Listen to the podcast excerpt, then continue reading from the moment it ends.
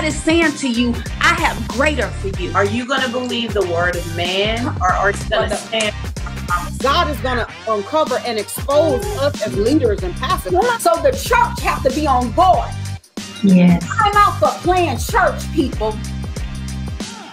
Hey guys, it's your girl Brandy from the Spoken Truth Talk Show. Thank you so much for tuning in to the second season, part two of All in the Family. Listen, if you have not watched last week, after you watch this show, go back and look at it. My mom was on the show telling her story for the first time ever. Miss Yvonne laid it all out. Yes, my mom. And listen, she wanted to share with you guys, our friends. And I was so happy that she did that. She feel like a weight lifted, okay? And she was so bold and courageous to tell her story of drug addiction for over 30 years. And so now my sisters and I is coming on on this episode to tell our story on what we experienced as little girls during that time. And so, listen, go ahead and share with all your friends, okay? This is going to be a power impactful show. So, we want to make sure everybody know about it. So, please, friends, all of you, Go ahead and share because we want everyone to be involved in what's about to take place.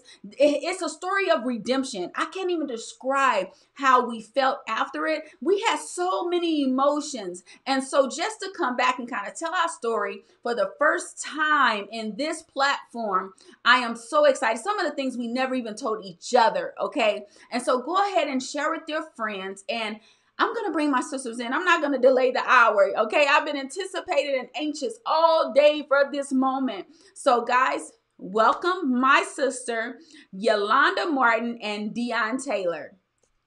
Hey, sisters. Hi. Are y'all excited about this episode of The Spoken Truth? Yes. yes. well, listen, we're not even going to delay the hour. I already told them my sisters are on. So now, Yolanda, can you please introduce yourself to our friends and tell them a little bit about yourself? Hello, I'm Yolanda. I'm the oldest of the three. I have three children, one son and two daughters, and nine grandkids. Wow. I've been I've been driving a school bus for 20 years now. Mm. And I just love life. Thank you. She is the life giver, honey. You can't tell her nothing. What about yourself, Dion? Can you please introduce yourself and tell them a little bit about yourself? I'm Dion. I'm the middle child. I'm 45 years old. I've been driving for 17 years and I have two daughters. Wow. So, um, guys, this is like your debut. Yolanda, actually, Dion, you was on the first season of All in the Family when we had our crazy cousin go on there and say she loved all the scriptures. I ain't even gonna say her name, y'all. Don't even go watch it. Now go watch the first season of All in the Family. But um, now we're on here and we actually on here to tell our story. So you guys watched last week, and all of our friends watched last week. It was it's been over probably about a thousand people that have watched that episode, and the numbers are still rising. So it was a very popular episode, and many people reached out to me concerning it. My question to you guys is: You heard the interview with mom. Uh, what emotions did you have by watching the show? Starting with you, Dion. Oh, I had a lot of emotions. A lot of stuff came back to my remembrance that I really forgot about. Yeah, that that's me too. What about you, Yolanda? Right.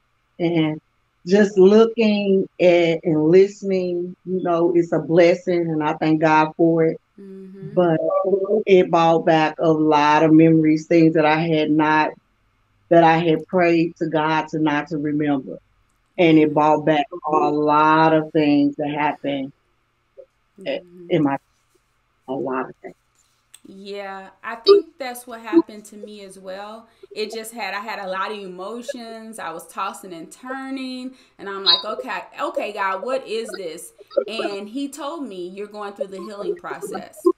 So, with that question, what was mom like growing up? You know, before the drug abuse well, hi, mom. we love you, mom. We, do. We do. We do. We do love you. It was. It made me be try to be a better mom. with the things that I missed out on, uh, the chances that I didn't have as a kid, you know, like I can't even remember what was able to watch cartoons. So I'm totally lost with my grandkids with different things of that nature because I was too busy trying to take care of you guys. So I didn't have what you call a childhood. Mm-hmm. And I can never get that back. But at the same time, I thank God for the experience that I've had. Mm-hmm. What about you, Dion? Well, I think as a child, we, I mean, because we we were so used to just being together, so it was like, I think a lot of stuff was blocked out when we was little, little. Like it didn't matter. Like you didn't really observe a lot of stuff that was not normal. Yeah, because it was normal when we was in it. What was mom like though? I mean, Yolanda, well, you had more time with her, but what was she like? Well, mom was um we always lived in the house as growing up with with her mother. And then with that being said, mom branched off. She met your dad and she moved into his family's two family flat with the with the three of us. And she was a, working woman, you know, she paid the bills. It was normal. You know, everything was normal at that point, you know. Mm-hmm. And then, you know, we were back to my grand grandmama's house. So then it was years after that, then I started realizing something wasn't right. Something wasn't going on because she was in and out, you know, she, you know, coming, going, coming, going, you know, that that that type of, of thing. Mm-hmm. All I, I, you know, like learning how to be a parent. You know, I, I you know, you're not given a a, a, a, a mallet that say, here, this is what you do. So I think she was more like learning how to be a mom. She you know, was 15 when she had you. Yeah, yeah. Mm-hmm. yeah. So you know, she things were normal when we were when we were little. You know, we went to school from home. Dion and I, you you know, you were just a little you you you probably was months when this, you know, I remember going you know, our uncle, our uncle Slim, he lived with us, him and his wife, and he would do Dion's hair and walk her to school every day. Things were normal. Mm-hmm. Mm-hmm. So, Yolanda, you the oldest, of course, and you may remember most of everything because you were the oldest. Do you remember the first time you knew for sure mom was on drugs? Do you remember that time? Tell us the story. Well, oh, I had gotten pregnant with I was having all kinds of different problems. You know, I was fighting. I had so much anger, you know, with mom. You know, I I, I think she could have been more of um what I'm trying to say, more of a person. She wasn't, you know, we wasn't taught like we didn't hug, we didn't, you know, say you love, you know, love each other. We didn't have the affection that we needed. So I think as a kid, I was looking for all the affection in the in outside in the outside world versus at home. Because we didn't grow up going to church. We didn't do those kind of things. So i knew nothing about it you know. So i think that if we could have done things over i think i would have done you know i would have been able to you know when you know god as i know god now my life is different I see things for what they are, you know. But back then, I, I was reaching out to a lot of things, but I thank God that I wasn't reaching for drugs. You know, I had problems with guys, and I got pregnant at 16.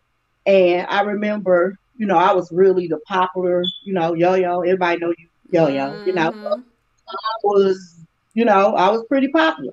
You so, popular. You know, you go from being popular to people talking about your mom, you know, things that she was doing in the streets and, you know, selling her body. And, you know, these are all people that was my age that I was going to school with and different things of that nature that she had been, you know, doing things with. And so let me, so, let me, let me insert how old were you when you knew that she was on drugs? And that was one of the questions that I did ask her about, you know, selling her body. Of course, you guys, my mom had a, a, a fistula, a hole in her brain, and um, a lot of her memory was gone. And then there's some things that she just tucked deep down inside that you know that she never wanted to pull up again so it's some things that you you were you forget um or try to forget and so you you just made a statement about you were young, friends told you about her and um you know selling her body. Tell us about that experience and what happened to you that drove you to even want to commit suicide. Well, it, like I said, everybody knew that you, that my that mom was who she was my uh, my mama. So it was a lot of talk, a lot of talk, and it was it it, it I think I was five months pregnant with my son, and I felt like anybody's mama but my mama. So I took a hundred I took a hundred pills and tried to kill myself because I was so embarrassed, you know, because you didn't you you know you got this you look this way somebody is saying this you look that way it was like everywhere i went they the talk was you know back then they called it dope fiending so you know your mama dope fiend and she doing this and she doing that. That that was very embarrassing for um, a person of my you know stature because like I said, I was very popular. Everybody knew me, you know. So I really didn't want to live. Mm-hmm. I really, you know, like anybody's mom but my mom. You know, so you don't you didn't know how to handle it at that mm-hmm. point, you know. So I I I, I begun to be depressed. I begun to be depressed. So it was a song out, y'all. So I know y'all probably felt the same. Your mama's on crack rock. I'm a dolphin. All those songs back then. Did y'all hate it like I did? I hated oh, that God. Yes, it was terrible. And the movie Colors came out. So everything drug related, crack cocaine came out in the 80s that drove me insane. And kids would sing those songs. It was humiliating. And then NWA didn't make no better.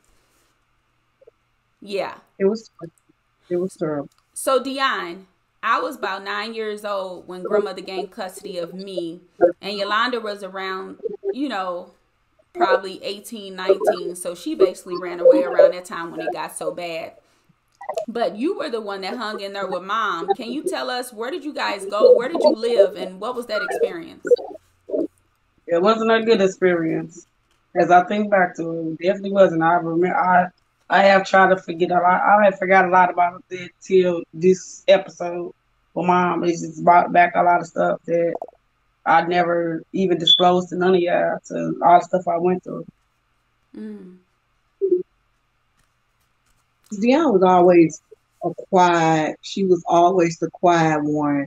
If you didn't, if you didn't see it, she ain't gonna tell you about it. Mm. Most definitely gonna tell you about it. You know, so I always worried about her. You know, like where was she at? What was she doing? How was she doing? You know, if mom was taking care of her.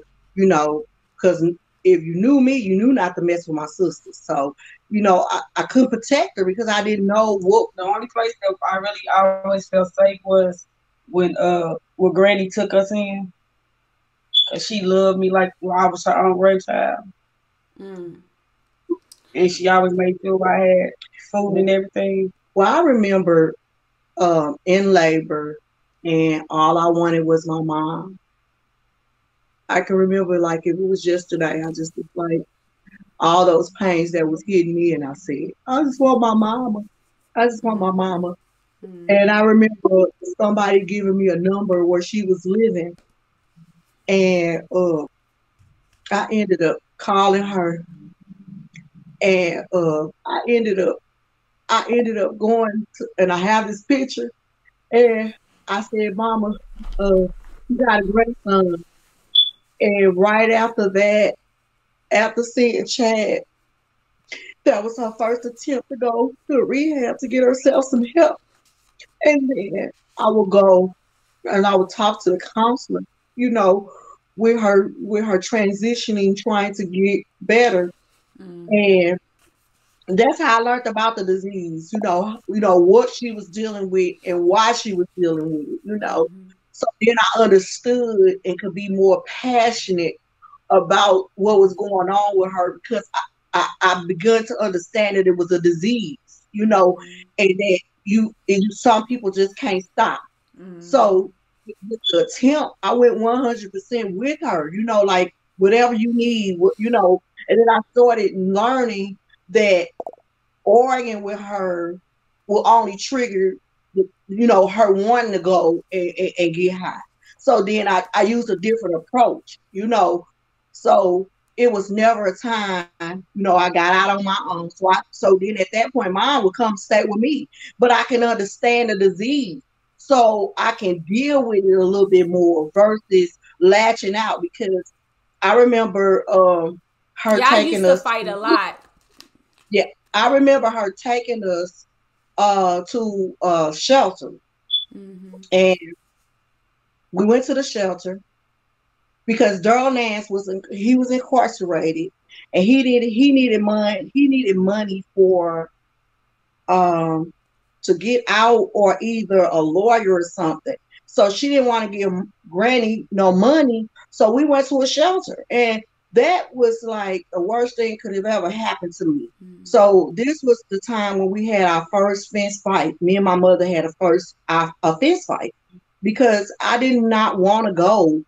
We, we had grandparents that took care of us, but we had to go with her because she was the mom, and that's what the choices that she made. So we had to follow, and so we went right here in St. Louis, Missouri, uh, off of Broadway. Yeah. And I spent one night there because I had to go. But the next morning, they a, va- a white van took us to Granny house, and that's where me and Mama had the first fence fight because she was like, "You was gonna go to school with the van." I'm like, "I'm not pulling up with no no white van and these people. No, I'm not doing that. No, that was so embarrassing. That was so embarrassing." And so I said, so I, I ran away after that. I was I wasn't going back to the shelter. So after that, they they transitioned mom and you and Dion out to St. Charles. St. Charles, and that's where you begun to be, be to be sick. And I said, "Well, take me to see her." And when you seen me, the fever went away because you was longing me. I was all that you knew, Brandy. I was all that you knew. Mm-hmm. You know, I took care of you. I mean, I changed your pampers, I washed you up, I did everything that needed to be done, like if I was your mom. Mm-hmm. You know, when she went to work, I got out of school, you was my responsibility. I remember one time sitting on the porch because couldn't go outside because I had to take her out. So I said, I'm I'm a I'm gonna bring Granny on the porch and her walker. Yeah. Mm-hmm. I stepped off the porch and you fell down themselves with that walker. I was so Granny, I'm so sorry. I'm glad you're so saying sorry now. I was just going to pray. Well, how about she brought me up in the bathroom one day I'm with hot water? She, she had took me a bath one day and she put the hot water. The hot water was too hot. You did. You did what you can. So I asked this, Yolanda. I asked mom about the time you were sold for drugs to a drug dealer. And let me show you her response. Yolanda told us, I mean, she told us she wouldn't tell you. I mean, I don't think she mentioned nobody but her sisters that you she was sold for drugs to. But no, I don't remember that, that. No, I, I don't have no reaction. Do you remember the guy that she said that she ended up at the hotel with him? Well, she said it. I don't remember nothing like that because I wouldn't have did that. Is it by any chance that you was really, really gone that you just don't know? Because I know people when they're really, really gone, they're not in a conscious state. So a lot no. of things that they do that they don't remember. I don't remember that. You so. don't remember? Did you talk to her about it? Yeah, er, I mean, a few minutes ago, early today, that's the mm-hmm. first time I talked to her about it. Mm-hmm. And she said, that happened, so I don't remember. I told her, I don't remember that. You think she telling the story? Now I don't know because I wouldn't have did that. I don't. I wouldn't sell my kids with no drugs. No. Mm-mm. So yeah. what do you think about that? Yeah, it actually happened. It most definitely happened. I can remember it just like it was yesterday. It most definitely happened. Well, my grandmother, we lived with my grandmother at the time, uh, her mother, and we were living on a flat, and On it was this guy. side. yeah, south side. Yeah, he it was this guy that had been trying to talk to me. Well, he wasn't a guy; he was a grown man. He was like 25, 26 at that time. I was probably I, I, I had just gotten pregnant with Chad. I was sixteen. So I, you know, back then, you 16, you don't date no 25, nothing, 20, 19. Back in the day, you just didn't do that. So he had been trying to um talk to me, and but I didn't. I don't know how that man found out that mama was my mama. I- But he had been pursuing me, pursuing me, but I would not talk to him. He was too old for me, you know. So she came one night, her and uh, you talked about this man Jonathan. He was the Mhm. devil. Yeah, he was. He was sent from the pit of hell. Yeah, he was the devil. And grandmama didn't, you know, grandmama know that I she wouldn't my mama didn't used to just come pick me up and take me nowhere. But this particular night I had came in, did my homework, and I was sweet, ate dinner, and I was sitting around with you know, with grandmama and granddaddy, everybody, the whole family, we there. And mama came in, she said, Come ride with me to the store. And I'm like, with her to the store. All right, you know, like, cause that never happened before. So I'm like, okay. So we leave and we go on the south side, a couple of blocks over where we used to stay on Russell. So I'm sitting in the car with her and Jonathan, and then she get out. She say, "Uh, she she come to the car. She say, "Uh, you finna get ready to ride with with the guy. His name was Julio." I'm like, how she know him? You know, like you know, I'm puzzled. Like, how she him? You know. So I got out and I got in the car with him, and then we was we riding, and then we went to the hotel, and I'm like, what? He's like, yeah, your mama, you know, I got your mama some stuff. I got a couple of hours with you. What? What do you mean? But I was so sick, he didn't try nothing. You know, I was sick. I was having throwing up. So he didn't try nothing. Thank God that he didn't, but he had already told me that he had gave mama some stuff to, take me. So we ended up meeting him back. You know, she can't go back to the house without me, you know, because I'm supposed to be with her at the store. So he ended up meet mama and Jonathan. It was a black car that he was that Jonathan drove. It was a burger car that the guy was in. And so I get back in the car, but he meet us on Castleman down by Lawrence, you know, far down, like going Mhm. towards the bed. And then mama take me back home, you know.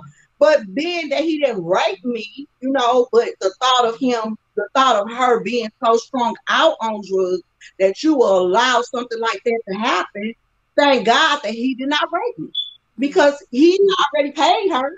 So he could have done anything to me. What could I have done? So, um, did you ever talk to her um about that? She mentioned that y'all talked a few minutes before the interview. Well, she, you know, it. Mom doesn't remember a lot of things that happened, you know, because if she, I could tell you like clockwork, like how, you know, I just told you how we left the house, going to the suppose. I could tell you, you know, because right is is there, Mhm. you know, but being that nothing happened to me, I just never was so angry about it. But I know that once she started going to the rehab, the disease, you'll do anything, you know, to, to get high if you don't have it. And mom, mom was on mom was on aid. What she got two hundred and some, two ninety some dollars a month. She had to get granny money, and then she messed up the other money. So about the first of the month, what are you doing after the money is gone? Mm. You know, so we witnessed, you know, Granny, Mama's mother took care of us as far as a roof over our head, and then my fa- our father's that mother took care of us financially. She gave Grandmama money every month because Yvonne would mess up all her money.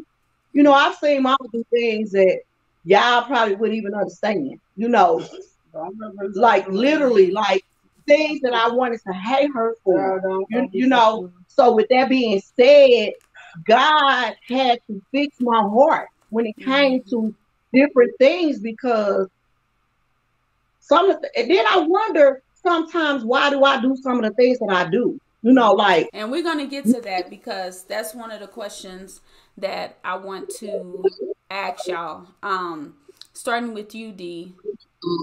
Do you believe that we what we experienced in our childhood that had an effect on how we raised our children? Yeah. Explain how that affect your motherhood. Um, I think I'll be too strict sometimes. And it's like because I'm like because I didn't mama didn't instruct we didn't get no structure from mama. We didn't get no type of structure from my mother. And I, I always tell people like nothing like your mother is different from your grandparents. They can do everything in the world for you, but it's nothing like your mother and your father, but especially your mother. Mm-hmm. To set examples for you, to show you unconditional love without a shadow of a doubt. Do you believe um, Yolanda the same that have an effect on how you raise your children? Well, a lot of the things that I've done with my children is because of the things that I didn't have with my mom. And then I look, um, you know, being there and trying to be a mother. I didn't know how to be a mother because my mother wasn't a mother to me, but I did the best that I could, you know, mm-hmm. with the way I felt that I wanted to be treated coming up. So, mm-hmm. yeah. yeah. yeah. What about the way we love? Do you feel like even the way we show our emotions to our children, um, that comes from us not having the same love and emotions with our mother?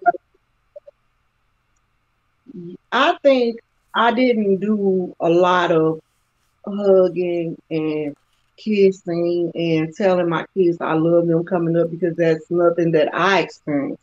But as adults and trying to do better, I, you know, I talk to them and I tell them, you know, I love you, you know, mm-hmm. and they probably don't understand it because I didn't do it as a kid, you know. Mm-hmm. those were the things that I missed out on, you know. Mm-hmm. So when I when I text my girls, well, my son he he he he loves to be told he loves, you know.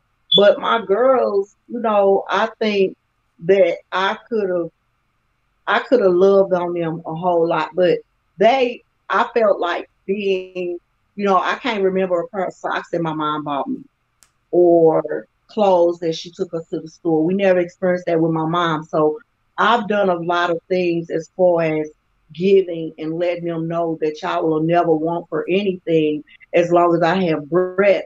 But I wasn't given the affection mm-hmm. that they deserve. Dion, so you think the same? So you was more of a provider uh, yeah. than emotional and physical type of parent um, that's giving them, you know, emotional love and relating as a mother and a child than just a provider. Mm-hmm. Yes, and then I always push them educational, educational wise. I push them mm-hmm. like push, push, push. No, it's come on, we we gonna do this. I, I I think I gave them more structure than you know anything. And, and I didn't really have to, as kids, really, I didn't have to really chastise my kids. Well, speak for yourself because I had some. yeah. well, that brings it to another question. Um, we all did not graduate. I graduated latter, but we all did not graduate from high school. Um, and of course, our mom did neither. Do you feel like you want to pursue a diploma now, knowing what we know now? Yeah. Yeah. When Carver is over, that's one of the goals that I have because my grandmother always wanted me to complete, um, you know, get my diploma and complete high school. So that that is a goal, and I had been looking into it before COVID, you know, had started because that's something that I want to do. Yeah. I deserve a diploma. You know, mm-hmm. I messed up a lot. You know, I was angry, I was mad, and I fought and I fought and to the point where I got put out of all public schools because I had so much you know, inside of me. Mm-hmm. You know, I wasn't proper um affectionate that I was that I was that I needed, you know. Yeah. back. So when you you bring up those things, it, it, it comes all those all those emotions mm-hmm. come back up. So yeah. yeah, out and and me the same. You know, uh, fighting. I think I went to probably every high school and two middle schools. Um, and got kicked out of them. So I just said forget school um, because we had we was raging with anger. And Dion, I know uh, what. How old were you when you dropped out of school? Dropped out of school. I was in tenth grade. Uh, and my and I definitely, you know, I don't even know why I didn't complete school. I just didn't, but uh, that was on me because grandma, Granny knew on her dying bed. She, I always say this, honey, I thought you was going to be in college because you was the smartest thing I ever seen. You always was on honor roll and everything else. Mm. And it was just all stuff that I was dealing with as a kid. And yeah. I, yeah. So, what about relationships in the past? Um, our mom was on drugs, so the generational curse wasn't we. We did not end up on, um, you know, crack cocaine, but we attracted drug dealers and abusers. And so, do you believe this was a part of the generational curse, or we was a product of our environment? Starting with you, Dionne. Well, generational curses, yeah. Thank God, by my mom being by my mom being on drugs, I did not definitely want to do anything. I didn't even want to smoke weed. I never even did that. So I'm like, no, I don't even want to do nothing. yeah, I, I kind of got hooked on them early. On the yeah, I just that's why I was just like, no. Generational curse, yes, because my daddy was, of course, he was in the streets. So of course, the generational curse was left on his daughters. Mm-hmm. So you ended up with men that was rather doing drugs and then they start doing, you know, getting high off their own supply as well. Uh, yes. Yolanda, what about you? Sister, I've dealt with nothing but drug dealers all my life. Nothing but people that's been on drugs.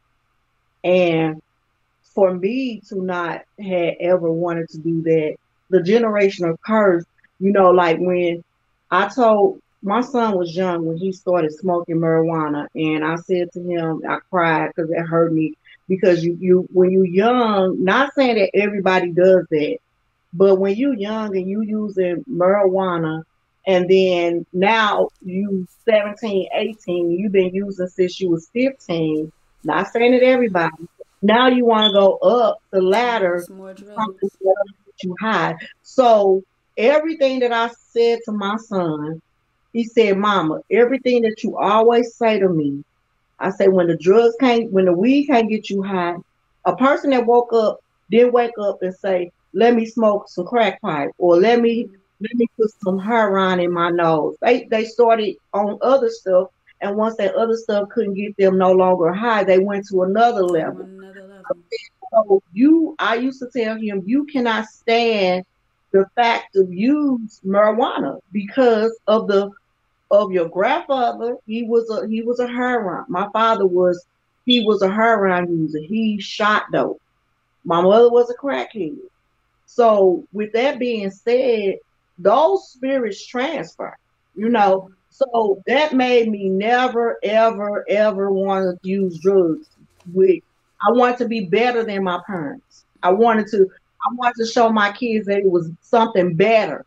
So they never seen me use drugs. Mm-hmm. They never seen me drinking. I might have had a daiquiri every now and then, you know, a social gathering at the house. But my kids can never say, Mom, you used to do no, no. Because mm-hmm. I dealt with it coming up, so I knew the how it would destroy a family, you know. So, mm-hmm. you know, and then I had started selling drugs. Uh, and I said, Well, I'm seeing her and I'm I'm seeing this, you know, these people being destroyed. My mom was destroyed.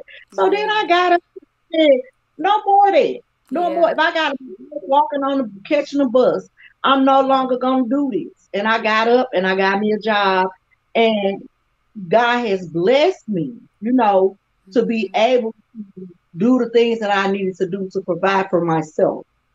So, you know, it's a lot that you go through and you don't you don't understand it at the time, but when you look back at it, God's grace and mercy was with all of us, even mama, because she could have mm-hmm. I remember somebody knocking mama the guy from the projects knocked Mama cold out, black eye. I was I wanted to kill this man. I swear to God, I wanted to kill him. You know. Mm-hmm. So I, I thank God for God's grace and mercy. Mm-hmm. Yes, Lord. So um I remember a time when mom was being abused and um, she suffered with abuse. And I don't know, that's when she started doing drugs. Her story is it was presented to her with the guy, John, Johnny or Jonathan, whatever his name is. Um, Yolanda, you remember a time in Dionne, we was actually at a house when she was being abused and he chased us uh, butt naked. That's when the angel dust was out and with a sawed-off shotgun. Do you y'all remember that time? I was probably about six, seven. That was the that was the ta- that was that was the taunting when um, Mr. Nash thought that he was Jesus and walking down the street with no clothes on. Yeah, I remember that with a Bible. That was so yeah. That was yeah. so embarrassing. Yeah. That was I remember. Everybody thought that was my daddy. Yeah, that- yeah, that was that was a crazy time. I think that stuck in my head a long time. Um, let me ask you this: How did it feel, um, you guys, to have a father in jail your entire life and then a mom addicted to drugs? Had it not been, I don't, I, I think by having both our grannies, it it relieves a lot of the stress. You know, we didn't feel it because we had other people to step in. You know, but my dad, our dad did 25 years one time, you know. So we was a cuss. I was a I was a daddy's girl. I love my daddy. He couldn't do no wrong. I I didn't care what he did. I didn't care what she did because they were my parents.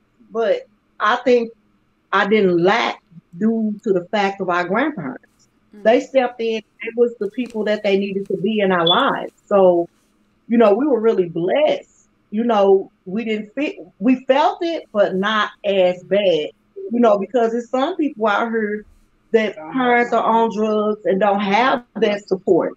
And they on the streets just like their mother from house to house. And, you know, those were one of the things that I always vowed as a, as a kid when I started having kids that I will always maintain my own place so that could no man put us out because we were we may be here today and then somewhere else tomorrow. So those things all had effect on me. You know, mm-hmm. when I would leave Granny's house and we'll go stay with some, you know, her guy, and then when they argue, we up in the middle of the night running from house to house. I didn't like that. So when I knew that that's something that I didn't want to put my kids through. So any person that I was ever dealing with, if it's gonna be you going, it's gonna be you going because you can't uproot kids like that. So those were things that instilled in me that I went through as a as a kid. Yeah.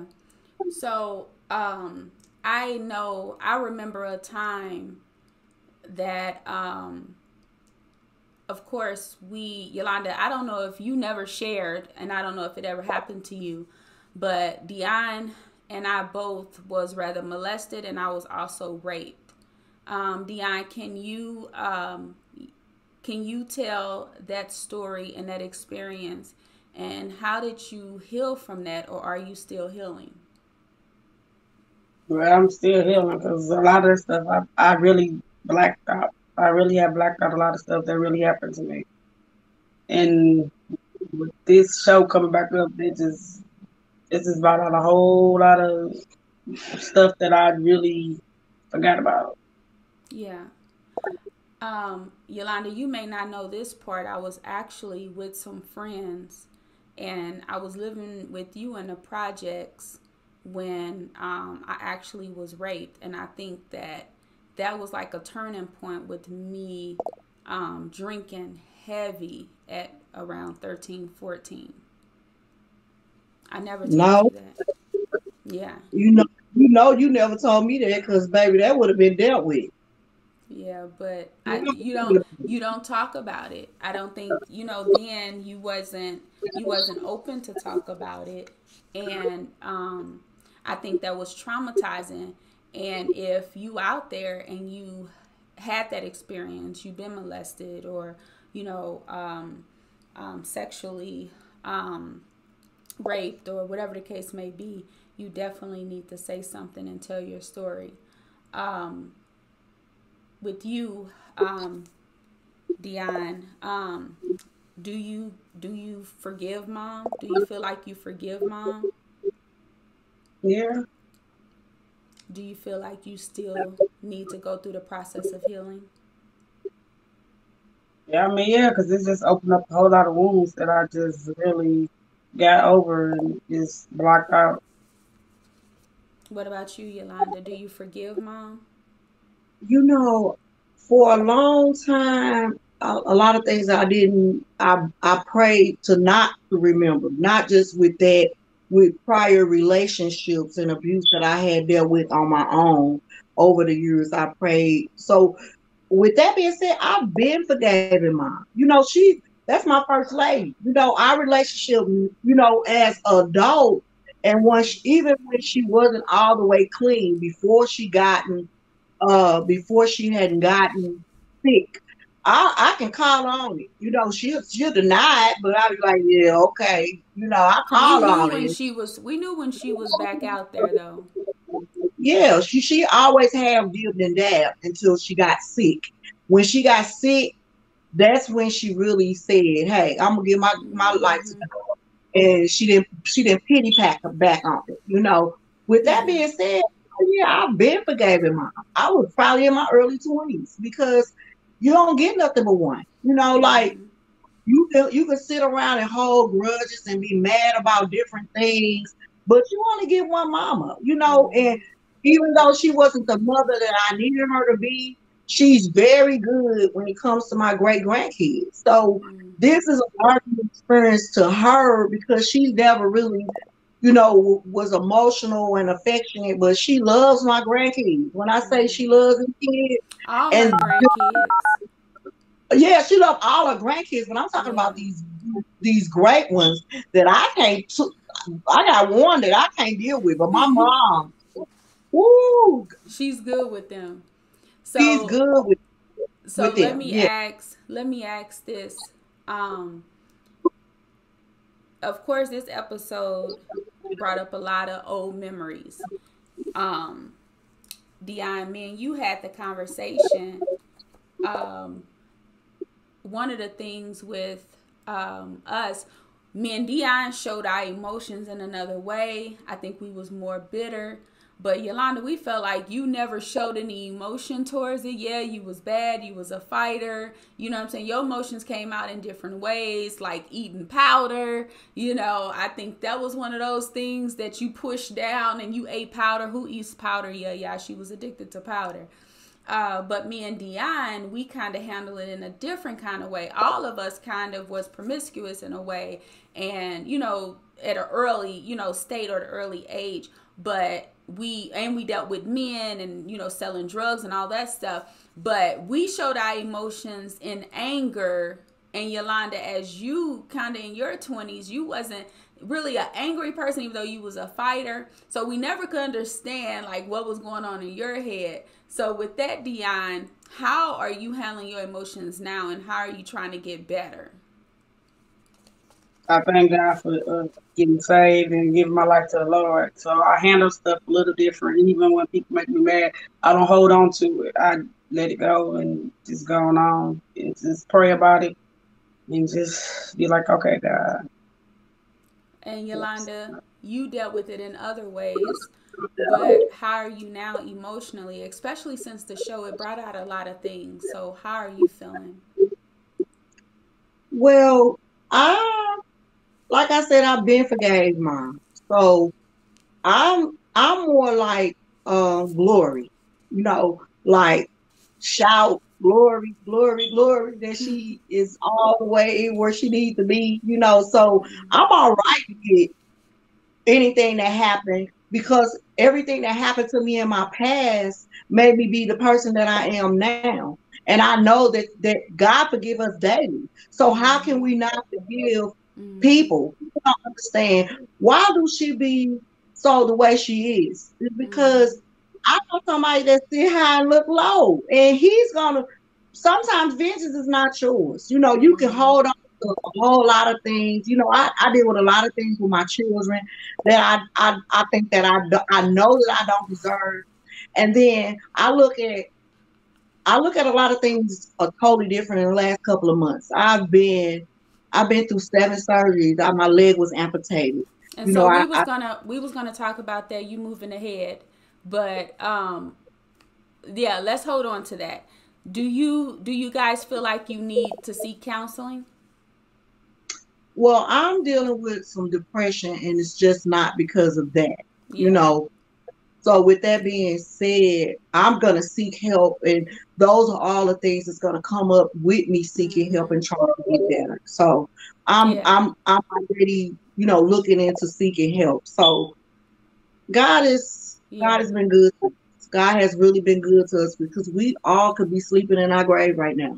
Yeah, because, because of the experience that we experienced, we definitely could. Dionne, what about you? Do you want to? Do you need to seek counseling? Probably. Yeah, yeah.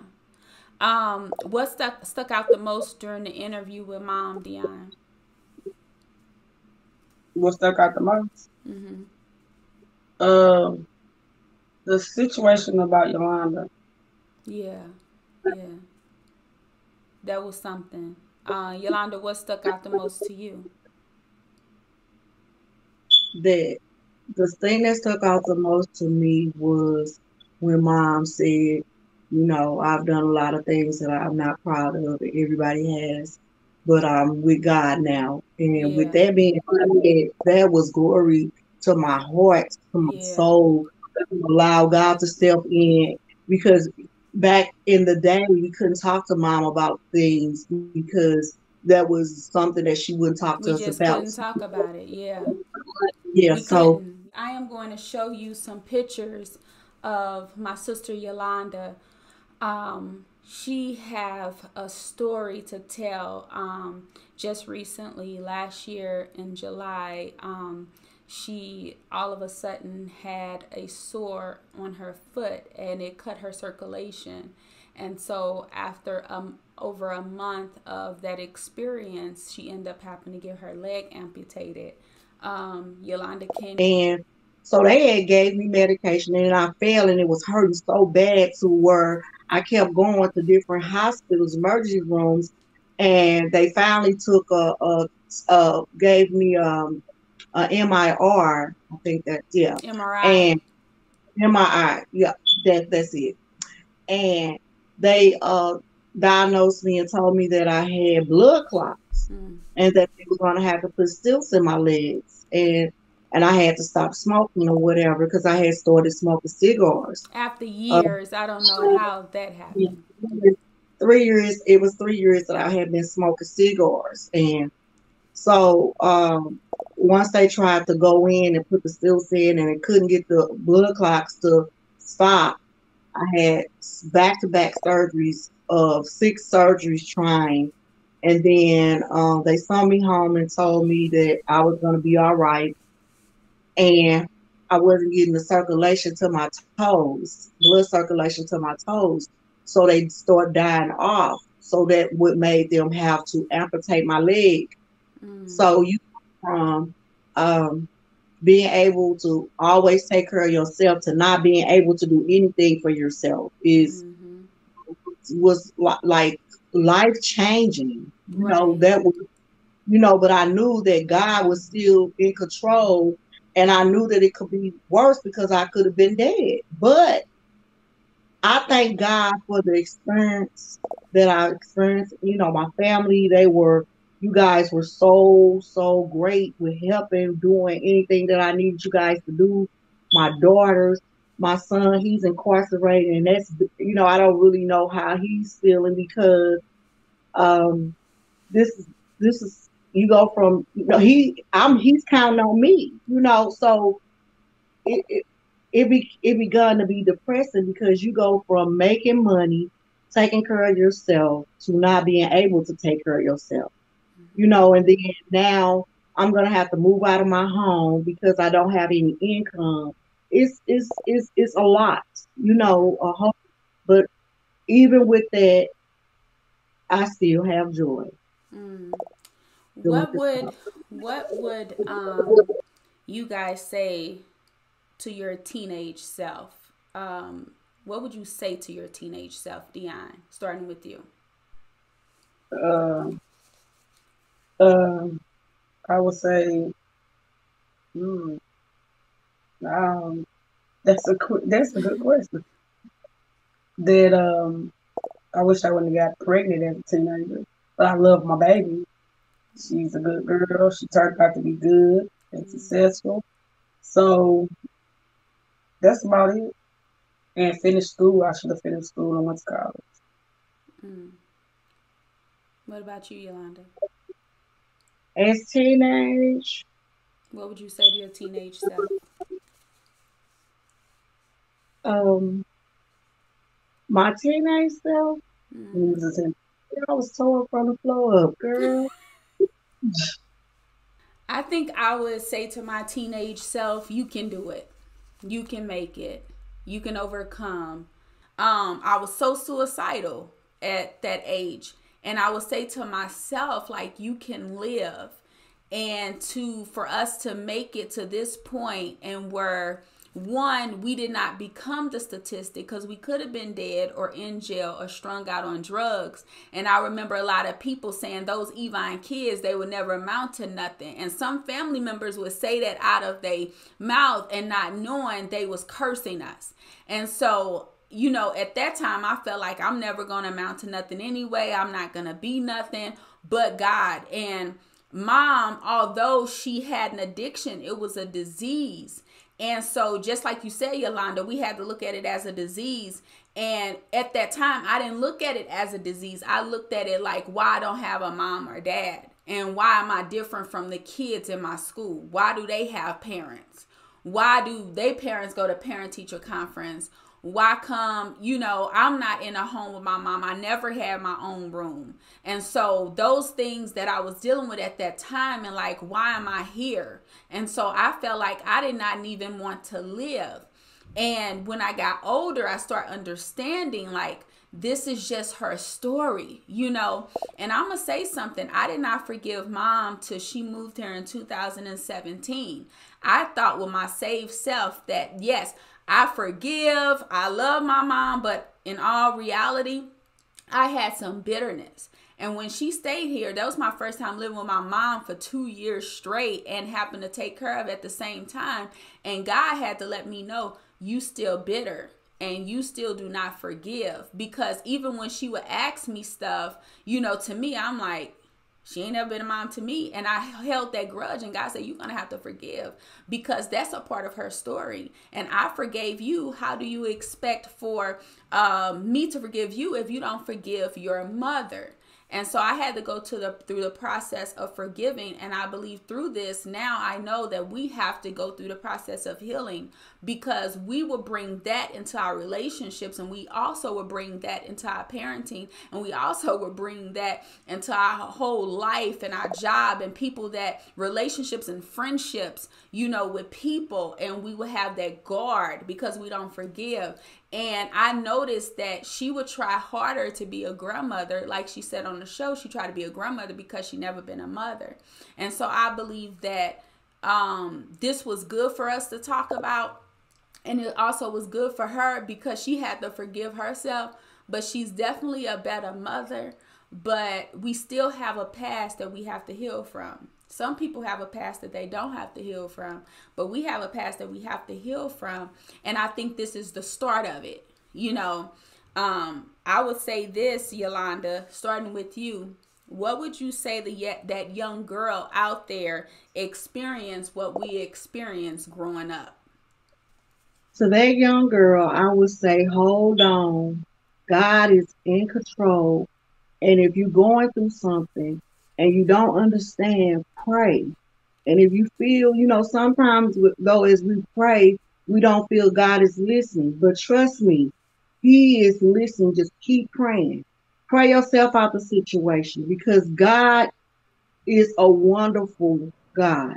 He will never leave you nor forsake you. And those were the things that I said to, to myself as I was coming up. You know, my prayer was God will never leave you nor forsake you. And when you think that you're down to nothing, trust me, God is up to something. The devil is busy. He will he will come in, he will play with your mind, he will talk to your head, you will hear voices, all kinds of stuff. But the, step on his head, step on his neck, and say, I'm God's child. If I'd have known about God at that age, some of the things that I went through, I wouldn't have went through. Mm-hmm. And I just thank God for it. Mm-hmm. I thank God for being the God Almighty, His grace and mercy. Trust me, if you're feeling like you is no other way, mm-hmm. Pray. When you feel like you don't understand, pray. If it's a situation where your life is threatened, pray. I, I believe that if I'd have had that, sister, mm. I if we would have had that. Yeah. What about you, Dionne? I would say, um, and if you can't turn to your parents, turn to somebody that you can trust, somebody that will understand, somebody that can help you out the situation if you're in, especially if you're in a dangerous situation. So, you know, find somebody that can help you out the situation. Um, and just remain faithful to God. Like God's unchanging hand. Like these days and times, they you will definitely need God in everything that you do. Everything that that you're going through, God will see you through it. And it's not a test. It's, it's it, it the test become your testimony. So wherever you're going through, don't think that, that you're the only one that ever went through it. Don't be embarrassed. Don't be ashamed because you're not the only person that's ever went through anything. Mm. Okay, Brandy, tell about tell what what you have done because some of the things that you went through, I didn't even know. Mm. Well, hey guys, listen, woo, I'm in tears. Um, this was a lot.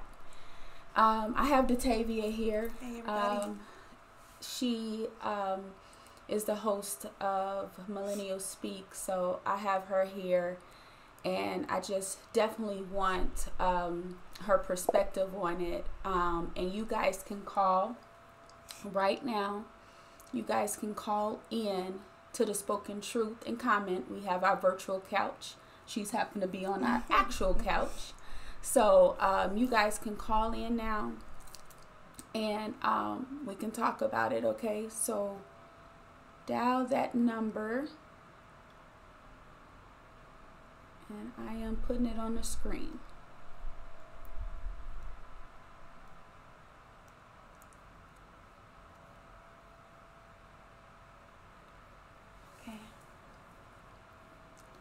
Thank you guys for tuning in.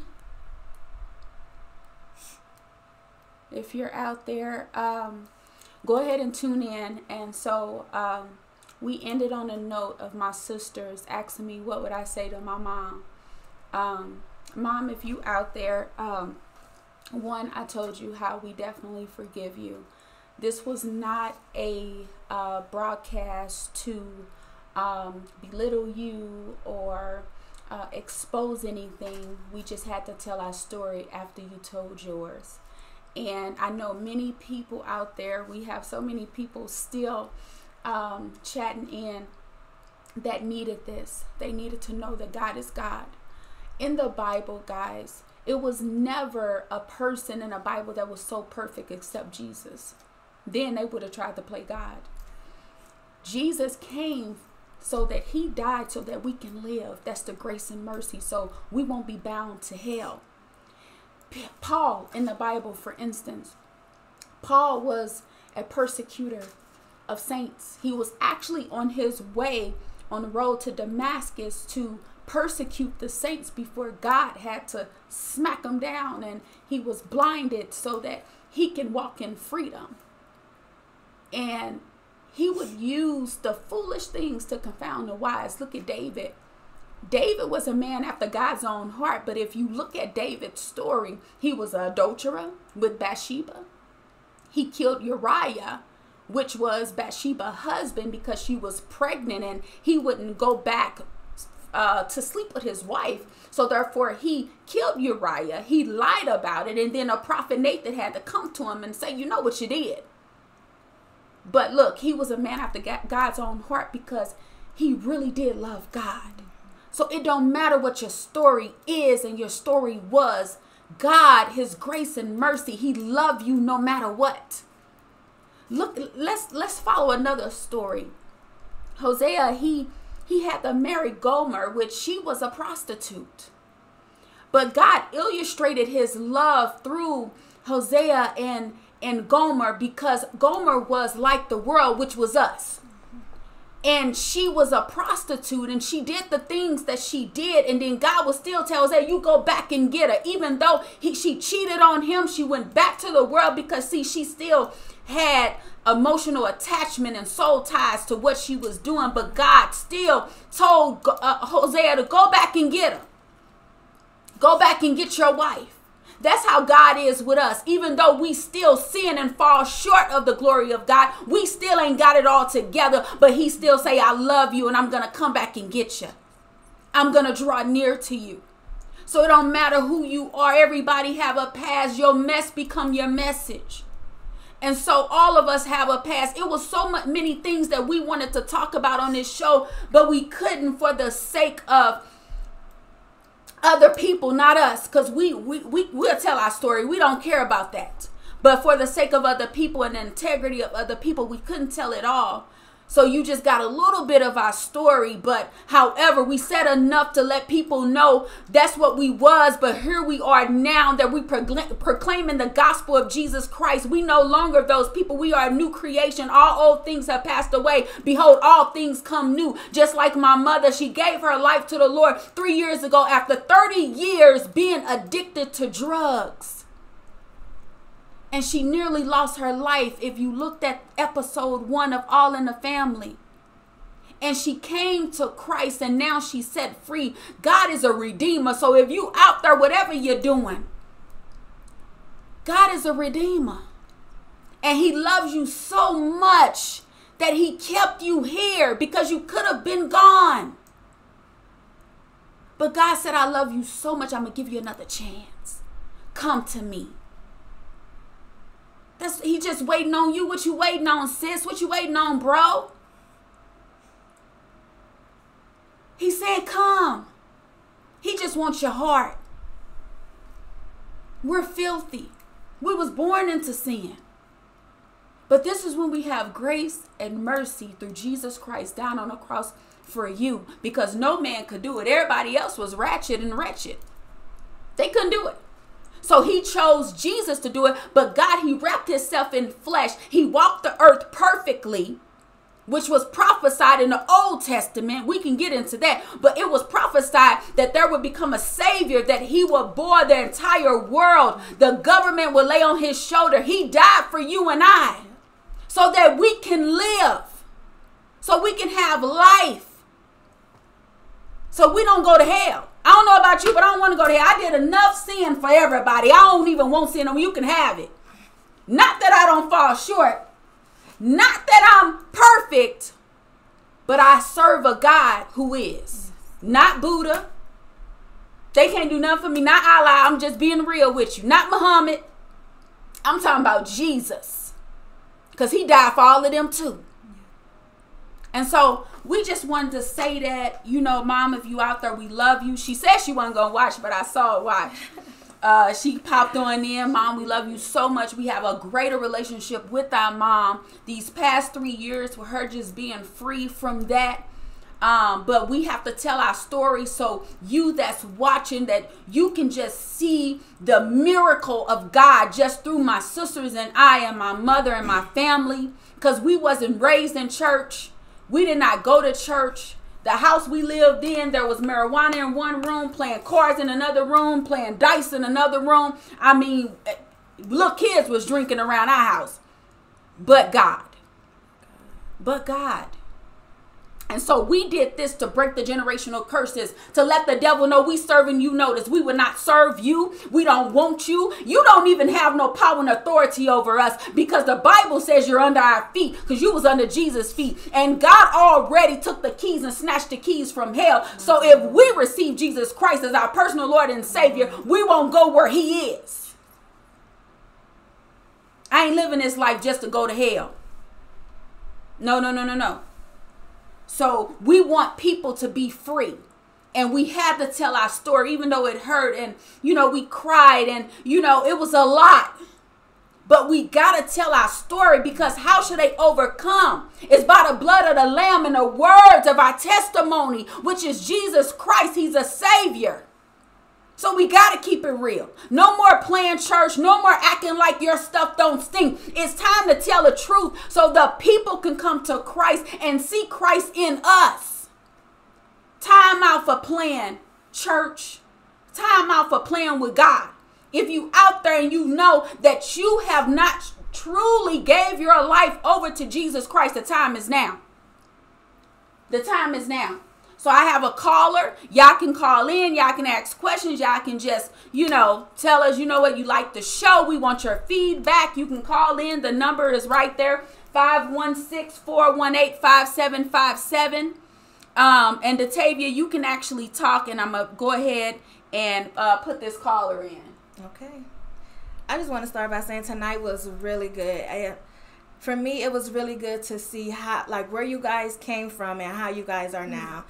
You know, I'm I only know you guys as now, but to know you from where you came from, it's just been mm.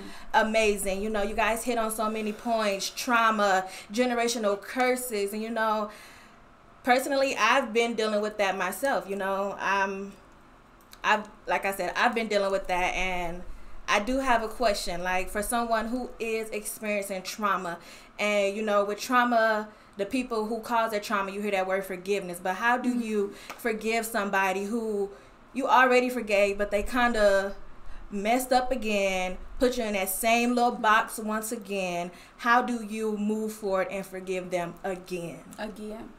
You know what? You can forgive but that don't mean you're healed. Mm-hmm. I think people think, "Oh, I forgave, so I immediately, oh, I'm free." No, no, no, no, no, no, no, because we forgave our mother, mm-hmm. but I still had to walk through the process of healing. healing.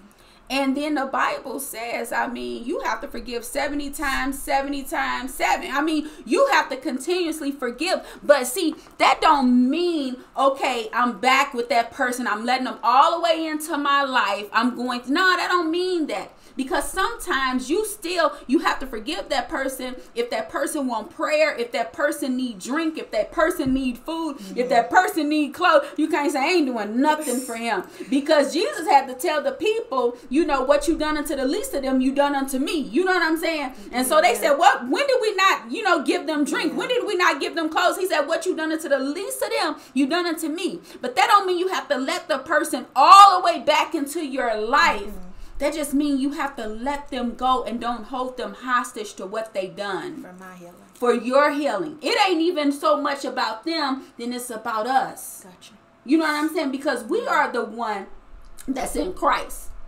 You know what I'm saying? They ain't. When we get to heaven, what we gonna say? Well, they did bad to me. Why you ain't gonna let me in, but you let them in? They go on and go to heaven and repent and get their life together. And then we sitting at that door and can't get in because forgiveness in our heart. Because remember, the Bible said, How do you expect for me to forgive you when you didn't forgive your brethren? Yeah. Or your mother, or your father, or your cousin, or your sister, or your accuser, or my raper. You know what I'm saying? Oh So you can forgive. Oh my God, it was so hard for me to forgive the person that snatched my my you know snatched my virginity mm-hmm. just ripped my innocence.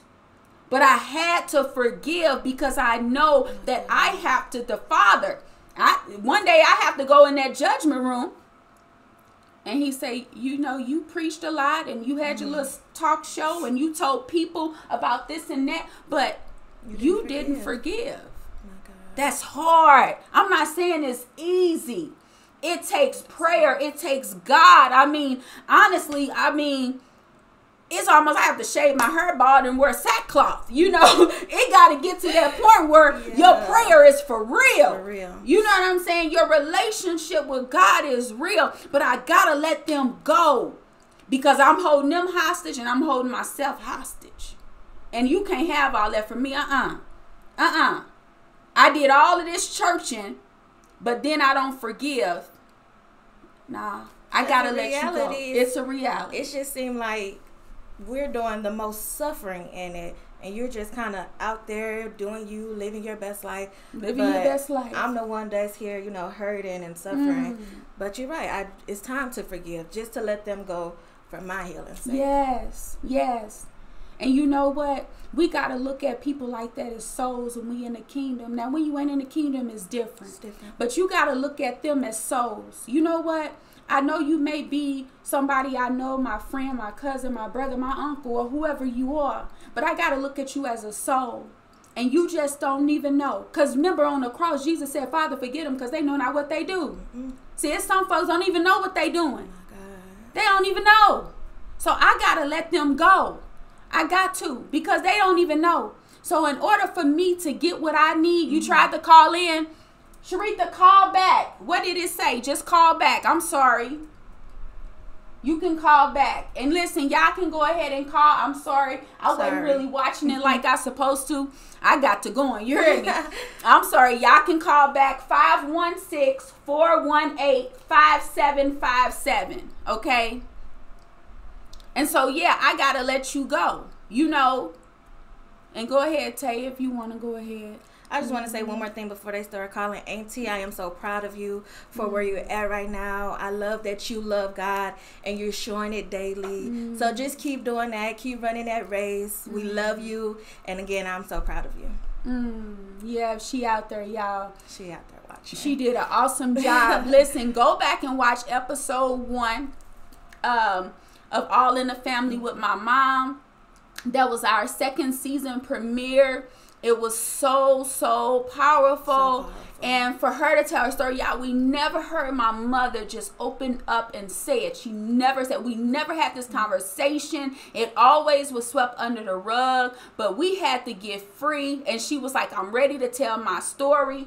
And that was a lot. Okay, Sharitha is in. Hold on, Sharitha. Stay right there. Stay right there. Let me let you in. Hi, caller. Number ending in 7679.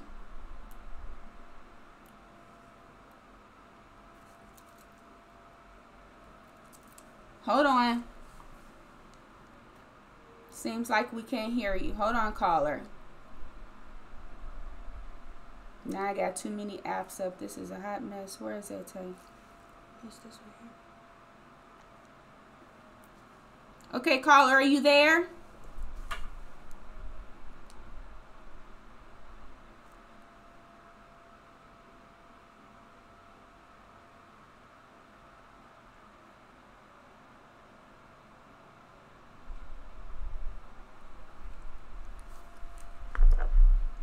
Okay, let me know if you can hear me.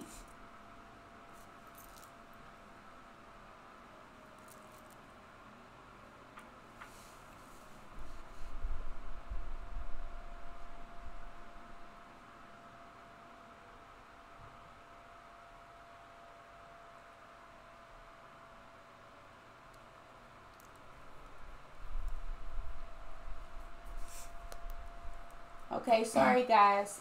Something is going on. We we see our caller, but we don't mm-hmm. hear our caller.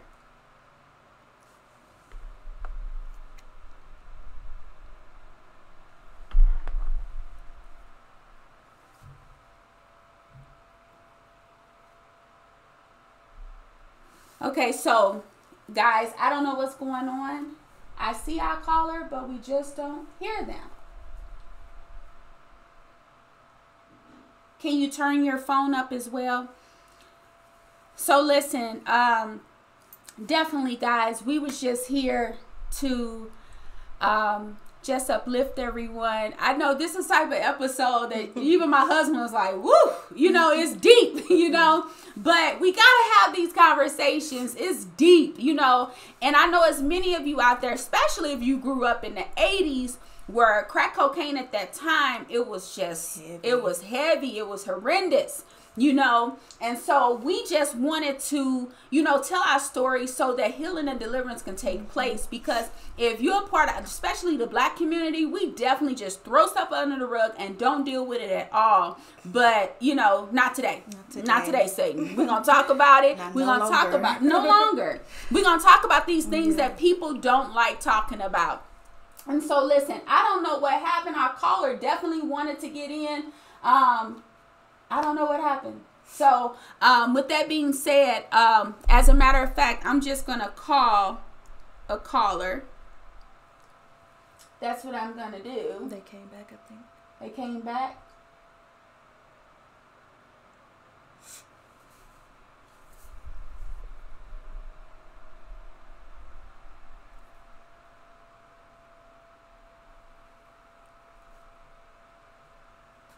I don't know what's going on.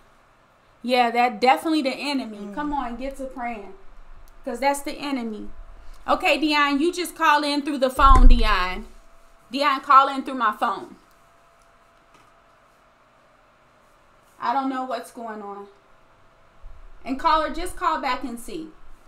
So yes, so guys, we just wanted to bring it to the platform. I have my niece to take. Well, she my cousin niece it's it's like that in our family, okay, y'all. Not incest, but no. you know, we always raised up under the same household. So some of my cousins are like sisters and brothers, and so some of our kids that are cousins call us aunties. So that's how it is. It was a lot of us in one house, about forty people, okay. Everybody and, play many roles. Right. you know, so you play a lot of roles. But she's coming back uh, this season and she will have a show called Millennials Speak. So I cannot wait till you guys hear it. But millennials have a lot to say. They do. They do. And I cannot wait for them um, to you know come through. Because the millennials i'm telling you they on point. They moving your little 40 year olds on out the way okay? But i think it's a platform for you guys because you guys deal with a lot of stuff that mm-hmm. we don't even deal with. Mm-hmm. you know what i'm saying? And don't have to deal with. Yes. You know what mine some, some sound like you gotta get a new equipment. Really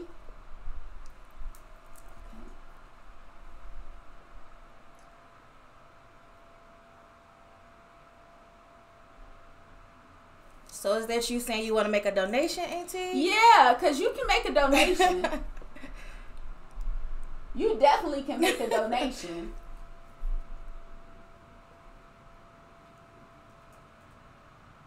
I'm just gonna call the caller. Mm-hmm. See what happened. Three six nine six four nine four.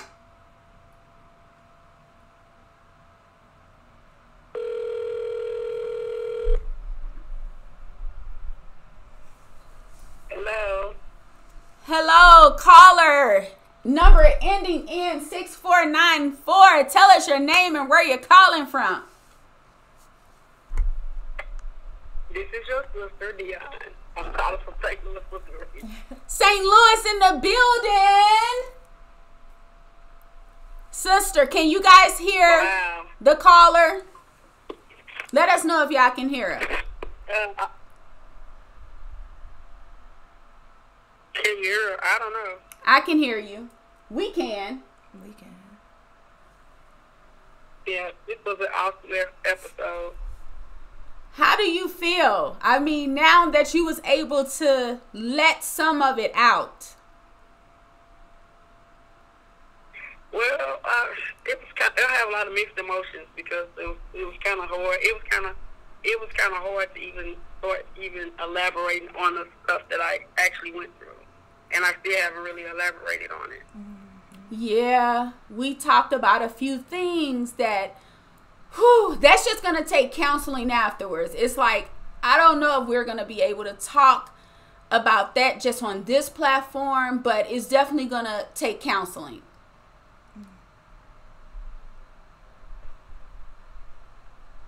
So mom yeah. was watching. Were you nervous? Yeah. Look, uh, Detavia was like, she's watching. I don't want the sibling guilt to, uh, feel, you know, to, to, to attach itself to her. Okay, we have another caller. Hold, please. Caller, tell us your name and where you calling from.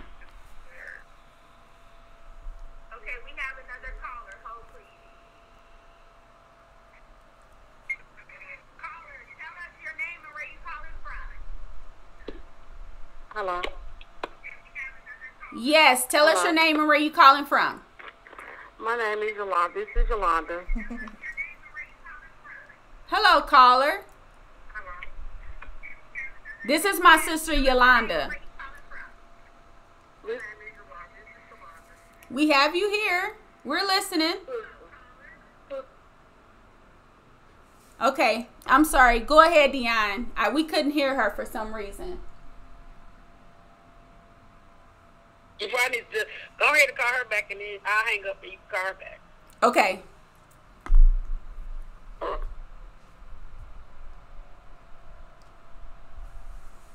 Okay, guys, I'm gonna wait actually till she called because she's actually in a re um, a rehabilitation center. My other sister, um, that's what she's saying. She had to have her leg amputated, and you possibly I, I don't think you can actually call that number back, but um, keep her in your prayers, you guys. Um, a lot of things going on with her, and this is new for her to have amputation, but definitely keep her in your prayers. Yes, Yolanda, are you there? Yes, I am. Okay, so the episode was something. Tell us how you feeling. You have to turn off your other system though. Um, I was just wanting to say to um to people that's out there listening and you know online and you know just keep praying for your family. If you have somebody that's going through drug addiction or any kind of abuse that you may, you know, you may know, just keep praying for your family. Mm-hmm. Yeah. Yeah. Yeah. Anything else? I just want to tell Mama I love you, Mama. Don't let the devil creep in. Yep. We love you, Mama, so much. We do. We I love got a you. question. So, Hi, Datavia, Tay. yes, she have a question for you. So now that the you know the story is kind of out there, the history is out there. Do you feel like your children and even your grandchildren can benefit from this? Like, do you think this will begin to, I guess, push healing in them as well? I think I think yeah, because a lot of things that my kids don't understand, you know, like I always tell them, if y'all had it the way I had it when I was coming up, y'all would appreciate me a little bit better, mm. you know. So I really believe that if my kids are watching, you know, they really never knew, you know, like they never really knew how it was to struggle or not have anything because I've always made sure that they had everything that they needed. Maybe not everything that they wanted, but everything they needed, I did the best that I could as their mom. So, um, yeah, I think they can benefit from this. Alrighty. All right. Thank you, sister, for calling in. I believe this is your aunt calling in now. Did mm-hmm. you have anything else you wanted to say? No, I just love you guys. I Love love you you. guys. God is good. Love you, sister.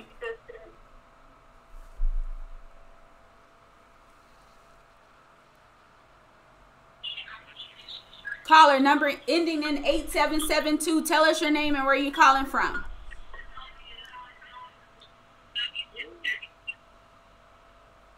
Caller number ending in 8772. Tell us your name and where you're calling from. Hey, hey, hey, you know who this is. Yes, this is my auntie Lisa, this is your one and only auntie. the one that do the most. Hi, Auntie. How y'all doing? This is Auntie calling from all the way from St. Charles, Missouri. Hey. Hey, Amy. Auntie, so what was your perspective on this episode? Hey, Tim.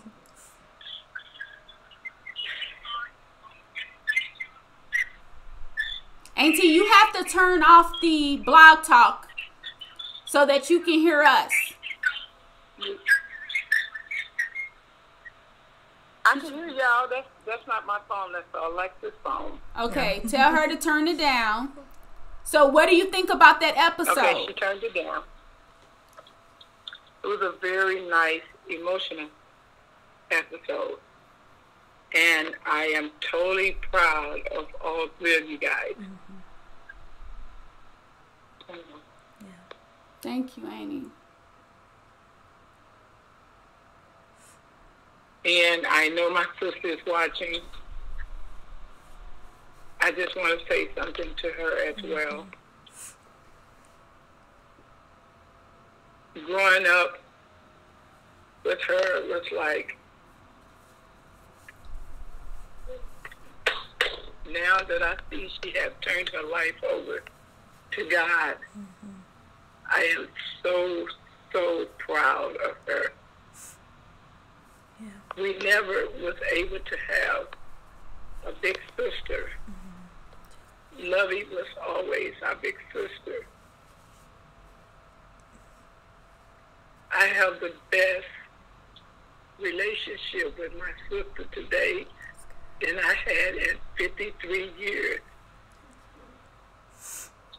I just want her to know that I am so proud of her. And I love her so much for who she's becoming.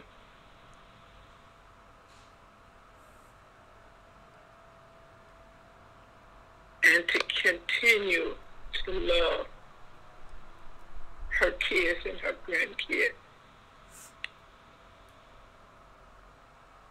Mm. Yeah.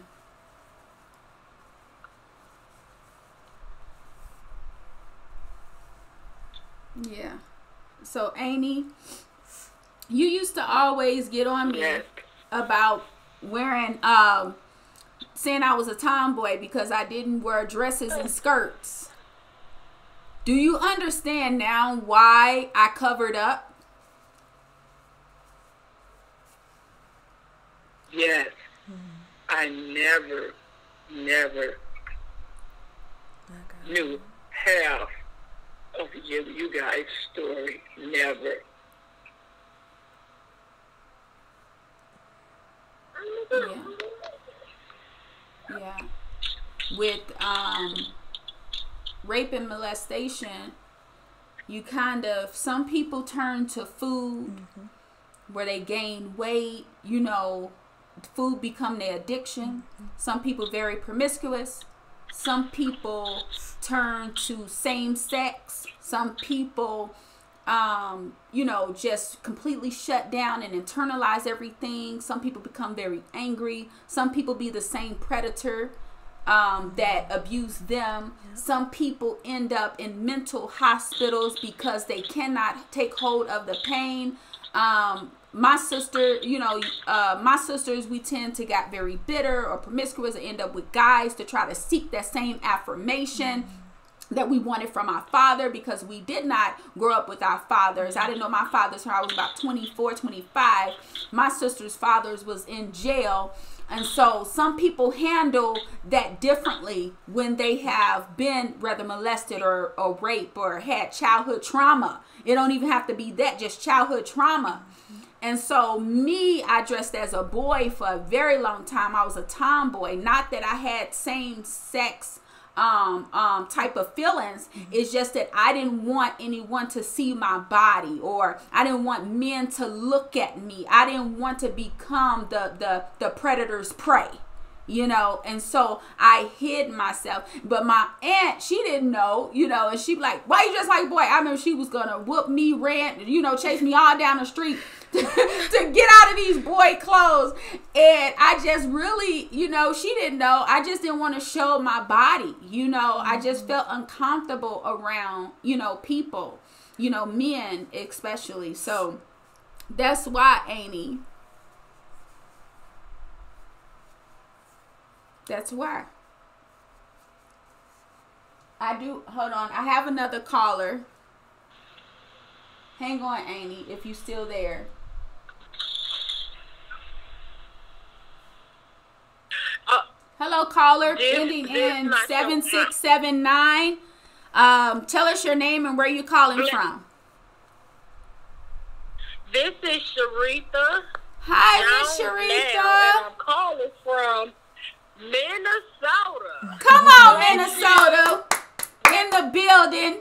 Bless everyone. Bless everyone. This, when I tell you this broadcast has really blessed my heart. Wow. Woo! Y'all took me back. Y'all took me back. Come on. And first, I'd like to start out saying I I truly believe that there are many, plenty of homes that this type of stuff has happened in. Yes. Um, fortunately, I was blessed to grow up with my mother and my father, Mm. whom both were completely in my life until the day both of them was called home, you Mhm. know. But I was molested by three different family members. I'm not going to say any names. But I was molested repeatedly by three different family members. And I, I didn't go to any adults. I didn't tell anyone. And when you just said some people gain weight and they eat, that's where that came from. You know, Yeah. that is just being so mean.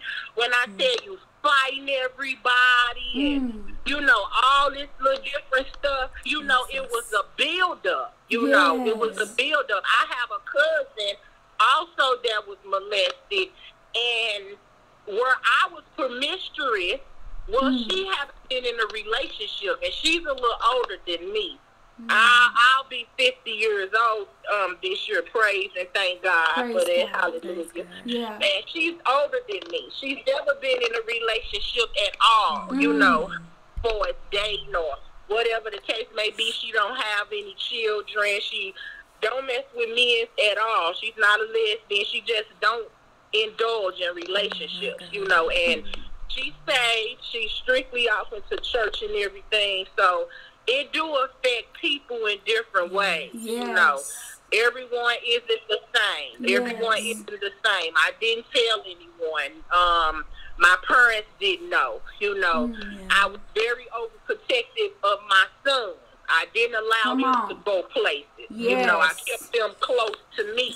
You know, because That's me. like I said, these were family members. You know, and I put my total trust into God. When I say Mm. wrap myself and tie myself up in the blood of Jesus, Come on. that's the only thing that helped me to come out. You know, a lot of people uh, say that right now to this day. Oh, you shall be on the blood of Jesus, baby. You, if you know what I know, you better get on it. You better get You wrapped better. up in it. You better leave home My without. God. Because when I tell you the blood is the keeper, the blood is the keeper. Yes. A You know what I'm saying? You need to be wrapped and tied up in My Jesus Christ, Mm. baby. Because that's the only thing that's going to take you through some things Yes. that you're going to go through in this life. You know what I'm saying? Your story may not be my story. Mhm. My story may not be your story. But we all Got a story. got a story to tell. I don't care how much money you got. I don't care how beautiful your home is. Mm. I don't care what type of car you driving. Everybody has a testimony. Come on. You know what I'm saying? And I just wanted to call in Mm. to let all of you all know Mm. my love, my heart, and everything go out to you guys. You all are not alone. Yeah. You know what I'm saying? Thank and praise God that He has delivered you all. Yes. Mom, that's beautiful. That's a beautiful story. And I, I kind of laughed when Yo Yo said, you know, the grandmama keeps the, you know, she real good with the great grandkids because I'm sitting up here with 12. Oh, and wow. baby! Come I'm on. sitting up here with 12 Woo. grandkids, honey. Come on. So for her to be the type of grandmama that can, great grandmama that can step in and Yeah. help out now, that's just wonderful. That's That's just a beautiful Yeah. thing. I'm, Mhm. I want to touch on forgiveness, and I'm gonna let you all go because I know you probably got other callers. It was a situation with myself and a family member. Again, I won't say any names or anything, Mm-hmm. and I drew very bitter you know, Mm. towards this family member and Yeah. anybody that I felt was connected to this family member. but God had to condition my heart. See, without your heart being conditioned by Come God, on. Come on. you ain't gonna be able to forgive nobody. Like Come you on. say, we, we say that thing about, oh yeah, I forgive, but I ain't gonna forget. Well, baby, you ain't forgave. You ain't You ain't forgave. you haven't forgave my until God. you can reach out to that person and talk to that person. Tell them you love them, you forgive them. My thing was I tried to reach out to this person, you know, to let this person know. I wasn't gonna say I forgive you. I was gonna ask the person to forgive me. You know what I'm saying? Even though if other people would have said it should have been the opposite, or been the other way around. No, no, no. Forgive me for not being strong enough as a child of God to look through the things that you said and you was doing. So forgive me for walking away and not want to communicate with family and all mm-hmm. this. I did try to reach out to this person. I didn't have the number, so I tried to reach out to the person by Facebook. I mm-hmm. left a message. But of course, they didn't respond. And then shortly after that, they end up passing away. My you know God. I'm and I'm just so glad that I did what I was told to do. Mm. You know what I'm saying? God is not going to judge you by how a person treats you. You're going to get judged by your response God. to that person. You know what I'm saying? Yes. And that's something that I had to learn. You know what I'm Mm. saying? It's You about preaching. me forgiving. You know what I'm saying? And going on in love. You know what I'm saying? Because it's it's for us. It's really for us. Come on. You know, so to walk around on this earth saying you forgave somebody and you can't Wow. speak to them, you know what I'm saying, and reach out to them. Not like you say, you ain't gotta go to the mall with them and, Right. you know, ride around with them and all that. You know what I'm saying? But for no communication to be able to be there, no, ain't no conditioning of that heart that went on. Okay. Ain't no, we, you know, we gonna just go ahead and keep it real. We gonna Keep it real. Keep it days of the real. Come on. thing. Come on. When the blood gets you, when the Woo. blood get a hold to you, baby, you gonna let go of everything that ain't mm, right. My Jesus. prayer Help is that us. God deliver me mm. from Woo. my sin. Deliver God. me, Come God. Deliver me. Make me right. And if you come in and make me right, everything else gonna be all right. Come and on. that's something that I know. That's good. That's Ooh. something I know.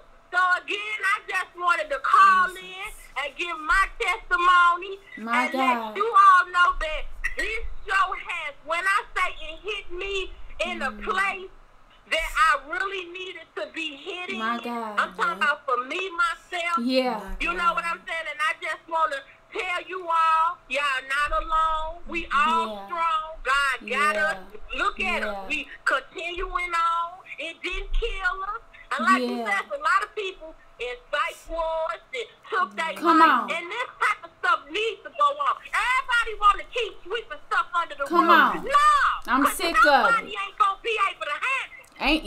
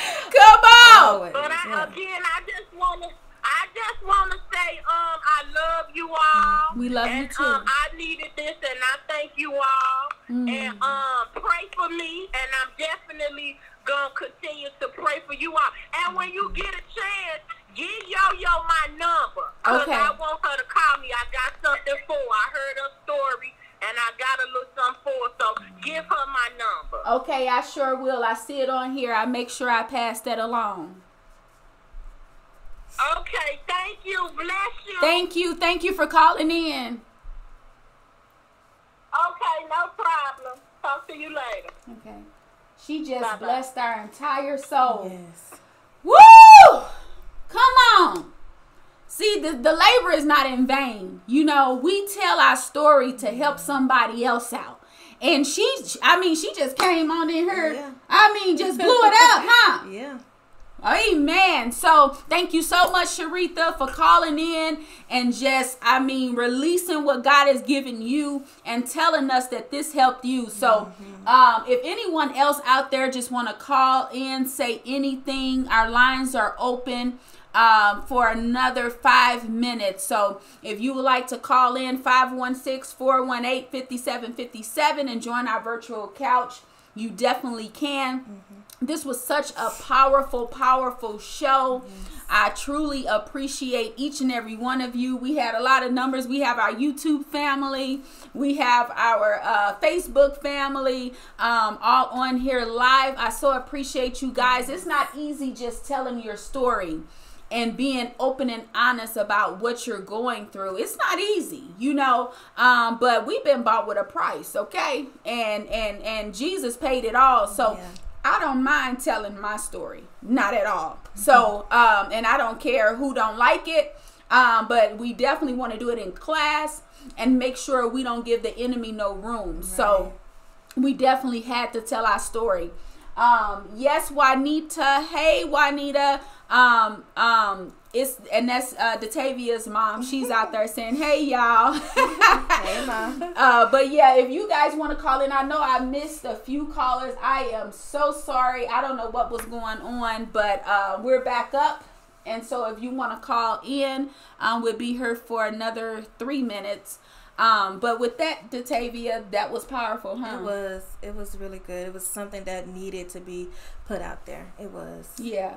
It was. we needed to go through that Yeah. you know what i'm saying that healing process even though you know people don't like to open up and tell their story but we're helping somebody else okay and so um, you guys thank you so much for joining i didn't see another caller come through so we're gonna go ahead and end um, before we end we're just gonna say a prayer. Um, we want to pray for you out there, those of you. Um, right, nobody can tell our story like you can. That's right. Let me tell my own story. You don't have to tell it. Wait a minute. I was just telling somebody that, um, you know, you can't get to a place of prosperity. You can't, and that's mentally, physically, emotionally, spiritually. You can't get there until you go through the healing process. One, forgive, but go through the healing process. It's people that got big, you know, became globally a, a global phenomenon. And they ended up getting to that platform and then falling on their face because they didn't go through that process of healing. Not even go get to the beginning. They were so full of mess and then new level people say this, but it's real it really is true. New level, new devils. Like mm-hmm. for real.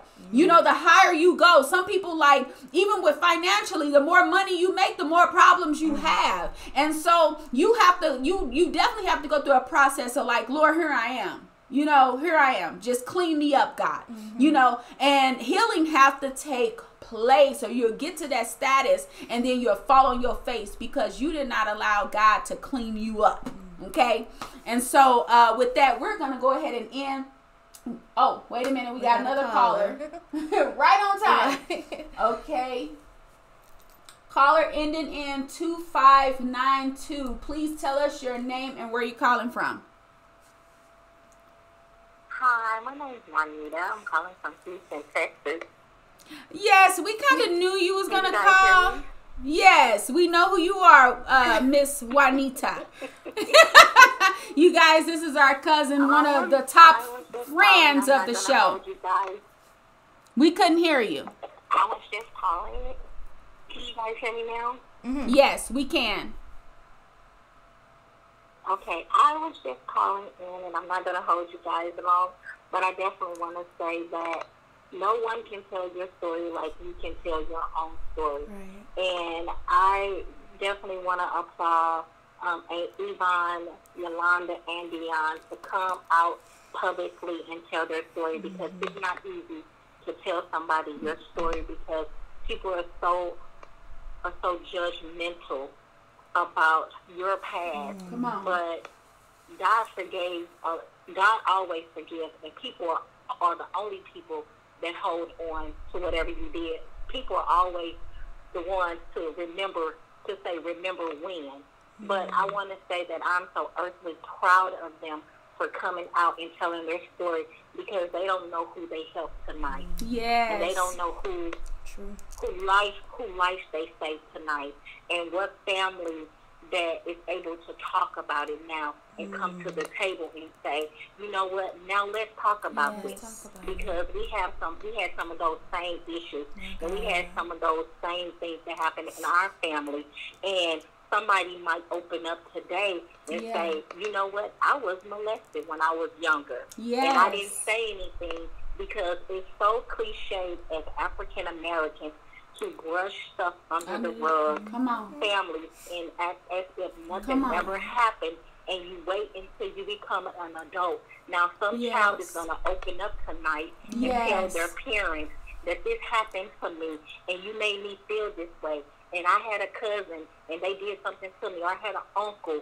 or oh, you had a boyfriend and he did something to me, you know. So I am happy with joy that they opened mm. up because somebody was set free and delivered on tonight. Yes, yes. This is what this show is about: the spoken truth.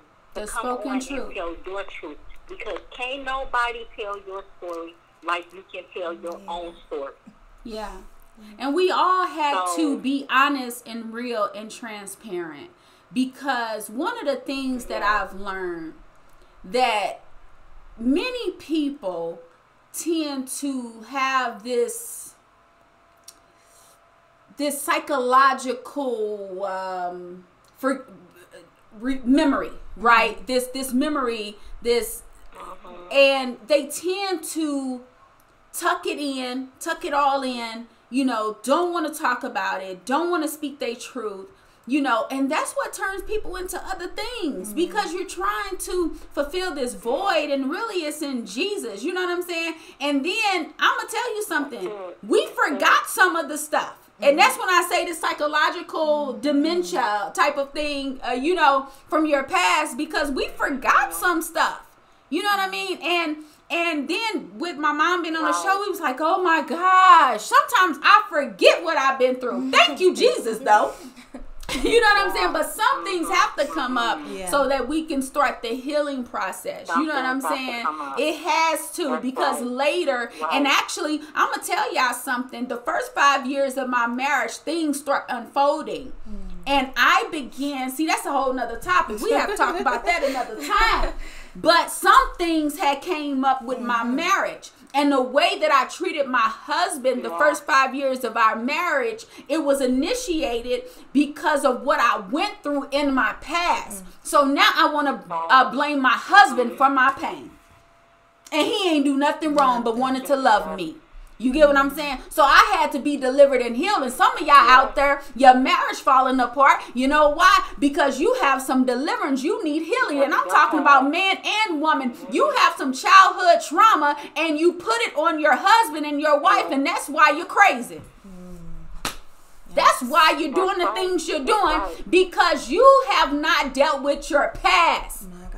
Don't get married into dealing with your past. Don't let don't your your husband and wife should not have to suffer because you ain't deal with some stuff Come that on. that you went through as a child. Mm. So now you inflicting pain on your kids, you inflicting pain on your husband, you inflicting pain on your wife, your friends, your boss, your co-workers. I mean, you just people like this person is crazy. No, they ain't crazy. It's just that they have not dealt with that childhood trauma because in black folks, we don't want to go see a mental health counselor. That's why today I will be getting a degree in psychology. And the, my first, my listen, listen. my first clients is in my family, okay? I'm gonna build them. I'm giving them an invoice. I'm gonna begin with the people in my family because we didn't believe in mental health counseling, and that's why all of that stuff came out when we began to be teenagers and adults mm-hmm. because we did not seek help, and our parents did not allow us to seek help while we was a child. And so my husband had to deal with it. You know, he had to deal with that, you know, and we had to also get get healed, you know. So it's real right, real talk employee. Yes, yes, it's real. That's real talk. And so now we got everybody got to deal with your mess. From your boss to your co-workers to everybody. Because you ain't deal with that junk. Or your mama didn't allow you to deal with that junk. Because she said sweep it up under the rug. No, don't talk about it. No, I'm going to talk about it. We're going to talk about it here at the Spoken Truth. Okay? And so, uh, Nita, I thank God for you. I thank God for you checking in. This is one of our top friends of the show. I knew she was going to call y'all, but this is one of our top friends. Thank you so much for just, you know, calling and just supporting. I so appreciate you. I got your two she- t-shirts that your daughter going to go back home with because you definitely deserve it, okay? And so, guys, we're going to end I love right. You guys. We I love you. Love you. We love you too. Mwah. All right. All right. So, guys, we're going to end here. I'm just going to pray. I can't end this one without praying. Yeah. Um, for for the callers and even the people that's out there on YouTube and Facebook, whoever actually catch the replay of this show, we're gonna pray because so much stuff have came up, and I'm even gonna pray for my family because anytime you do something like this and you expose the devil, mm. he's gonna try to attack. But yeah. we got he he under under our feet. He's a nobody. So we're gonna pray right now, Father God, in the name of Jesus. Mm. I thank you, Heavenly Father, for who you are. I thank you because you the Alpha and Omega, the beginning and the end. There's nothing that you don't know, oh God. There's nothing that you have not got already explained. You told uh, Jeremiah that before you was even in the womb, before you was even born and shaped and molded, before you formed in your mother's womb, yes. you already knew us. Yes. You already knew what was going to happen, the choices we was going to make. We was born in iniquity. Yes, so Father God, we pray right now for each individual on the sound of my voice that Lord, you would expose the truth to them. Lord, they will come up out of the, the disparity, the depression, the oppression, God, in the name of Jesus. We cancel every assignment of the enemy. Every generational curse have been broken. Lord, we pray that they walk in their calling. God, we pray, oh God, that they know their purpose. Lord, we give them a mouthpiece that they can speak and people around them will become healed because the power of God rests in them. Lord, we pray that they come to the knowledge of the truth, which is Jesus Christ, Lord. We thank you that He's the only way, the truth, and the life. Lord, I pray, God, in the name of Jesus, that even from Sharitha to my sister to my mother to every person that heard this particular episode, God, that you will bring such a conviction that, God, you will do something in their life, that you will move every mountain that tried to get in their way of deliverance. Lord, I pray, God, that they will speak, oh God, in the name of Jesus to every mountain and it must fall. Lord, I pray every door open for them. Lord, I pray in the name of Jesus that, Lord, deliverance will take place Healing will take place. The spirit of forgiveness will take place, Lord. In the name of Jesus, Lord, open our heart that's a heart of stone and make it a heart of flesh. That, Lord, we will let you in. And the people that have hurt us, the people that have done us wrong, our molester, Lord, the, the person that raped us, the person that spoke wrong on us, the word curses that have been sent to us, we will forgive them because they know not what they do. And Lord, this day we will walk in our wholeness yes, we will walk Jesus. in our deliverance we will walk in our truth no yes, more God. just tucking up under the rug we will speak the truth god yeah. in the name of jesus name of Jesus. and lord it will not hold us bondage yeah. because you came to set us free by the blood of the lamb so I thank you for the victory. And I pray for my mother yeah. that she no longer ashamed. That, Lord, she came out so people that were addicts and were addicted, and Lord, people that never wanted to speak about the things they went through, they began yeah. to speak about it so healing mm-hmm. can take place. So I thank you for her testimony yes, because this is how they shall overcome. So I thank you for the truth and I thank you for thank everyone you, under the sound of my voice, Lord, that you would just expand and enlarge their territory and bless them for blessing us. And I thank you that the spoken truth would be a, a talk show of truth and not lie. Because John 8 32 said, You will know the truth, and the truth will set you, set free. you free. So, this is a platform to set people free. Yes, God. They no longer bound, no longer bound in the name of Jesus. And we thank you for the victory in Jesus' name. Amen. Amen. Love y'all. Love you all. Hallelujah. Woo. Thank you, Lord. All right, guys. We've been on here for almost two hours, but hey, listen, we do what the Lord want us to do. We ain't putting a time limit on what yeah. God is trying to do. So, guys, thank you so much for tuning in hey, next week, me and my husband is going to be on a show and we're releasing the word of God for this hour. God has given us a word in our belly. So we want to release that word and pray for you. And we're going to also have virtual on too. We're going to have the virtual couch open because we want to hear what God is saying to you as well. So we're going to release the word of God, which is truth only. And God is a prophetic scope. So meet us, a prophetic scope. I see, keep saying that, but a prophetic live. So meet us next next week live, guys, and we will see you 7 p.m. Mountain Standard Time, 8 p.m. Central Standard Time. Please like and subscribe to both of our channels at the Spoken Truth Talk Show. See you guys soon. Bye, guys.